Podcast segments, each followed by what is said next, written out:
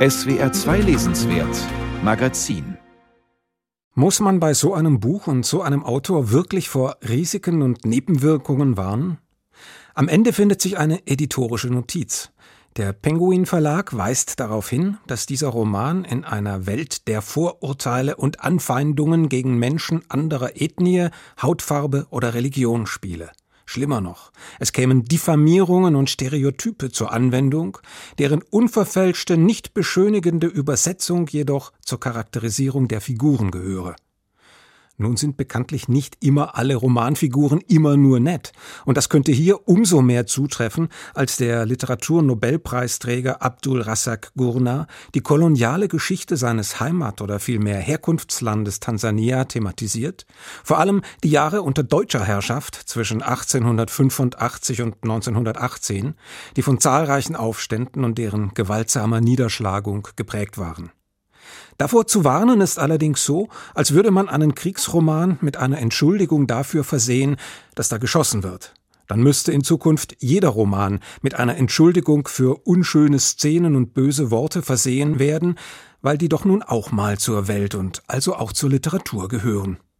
Bei Gurner, lange Jahre Professor für englische und postkoloniale Literatur an der University of Kent, ist die editorische Bemerkung ganz besonders unsinnig.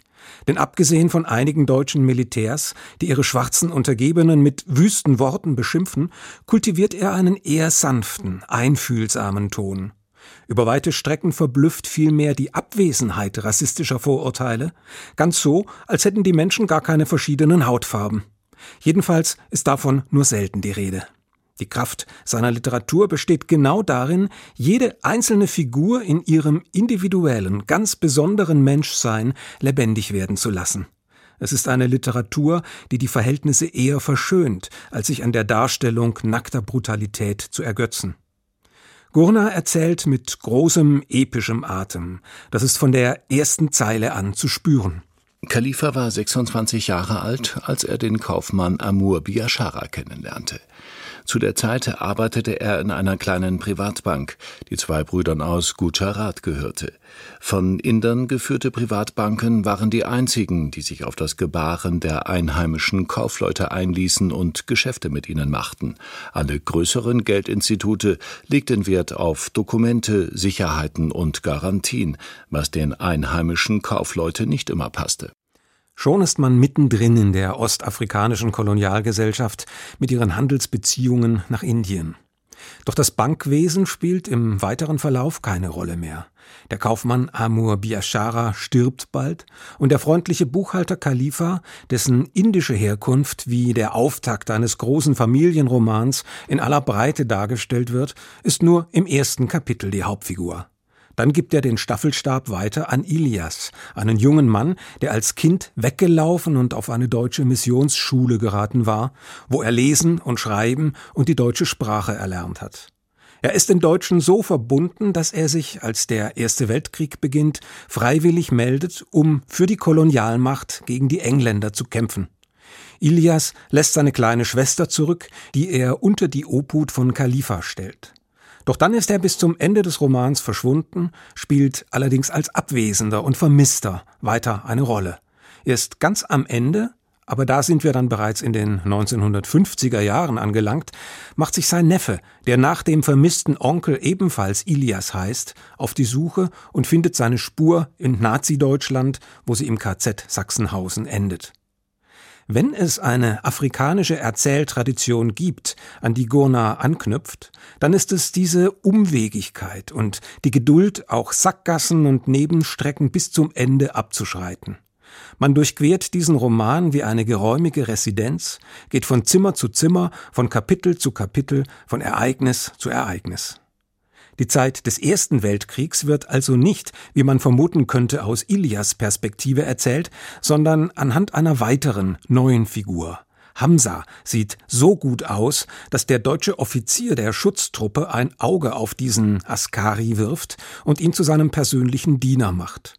Die homoerotische Aufladung ist deutlich, bleibt aber unterdrückt. Einzelne, lange Blicke, ab und zu eine scheue Berührung, das ist alles. Nähe sucht dieser Offizier aus Marbach am Neckar, indem er dem Afrikaner Deutsch beibringt und ihm am Ende der gemeinsamen Zeit ein Buch von Schiller schenkt. Schwer verletzt, weil ein wütender Feldwebel ihn mit dem Säbel niederschlägt, überlebt er den Krieg und findet Unterkunft und Arbeit beim Kaufmann Biashara. Inzwischen hat der Sohn die Geschäfte übernommen und dem Buchhalter Khalifa, wo er die Schwester des vermissten Ilias heiratet und mit ihr eine kleine Familie gründet. So laufen die verschiedenen Erzählstränge dann doch zusammen. Auffallend an diesem Epochengemälde sind die kleinbürgerlich-mittelständischen Verhältnisse, in denen der Roman angesiedelt ist, aber mehr noch die Ambivalenz, mit der die Kolonialherren betrachtet werden. Sie sind nicht nur brutale Unterdrücker, sondern stehen auch für Bildung und Kultur und gesellschaftliche Entwicklung. Das gilt vor allem für die Briten, die nach dem Ersten Weltkrieg das Mandat für Ostafrika übernehmen. Anstatt bestenfalls Dienst nach Vorschrift zu machen, nahm die britische Kolonialverwaltung ihre Verantwortung und das Mandat sehr ernst. Vielleicht lag es am glücklichen Zusammentreffen verantwortungsbewusster Beamter oder an der Zugänglichkeit einer Bevölkerung, die nach der Herrschaft der Deutschen, den vielen Kriegen und den daraus resultierenden Hungersnöten und Epidemien erschöpft war und sich anstandslos fügte, solange man sie in Ruhe ließ. Jedenfalls hatten die Briten keine Guerillas und keine Banden zu fürchten und konnten sich ungestört der Verwaltung der Kolonisierten widmen. Passagenweise liest sich der Roman wie ein Geschichtsbuch, das durch lebendige Einzelbeispiele und Schicksale illustriert wird. Dieses etwas betuliche, formal unambitionierte Erzählen ist sich ganz und gar selbstverständlich. Es ist nicht von der Postmoderne und von keiner Ironie angekränkelt, kennt keine Probleme der Erzählperspektive oder auktorialer Allwissenheit. All das steht außer Frage. Die Geschichte geht ungebrochen ihren Gang durchs Jahrhundert. Man kann sich da hineinfallen lassen wie in ein altes Federbett. Es trägt, es wärmt, es ist solide und lebendig, aber auch ein bisschen altmodisch.